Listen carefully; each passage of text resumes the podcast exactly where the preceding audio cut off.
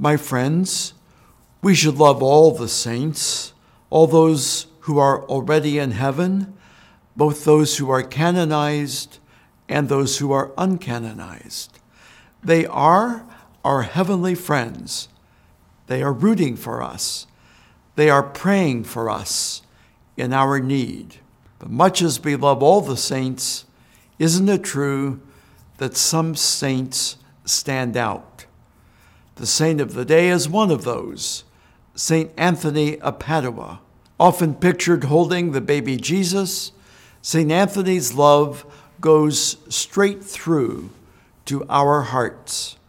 I should know.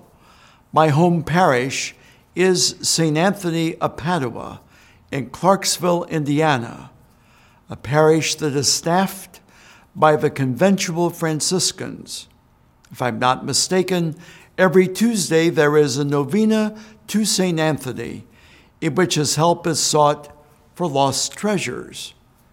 As one who readily misplaces things, I invoke St. Anthony quite a bit.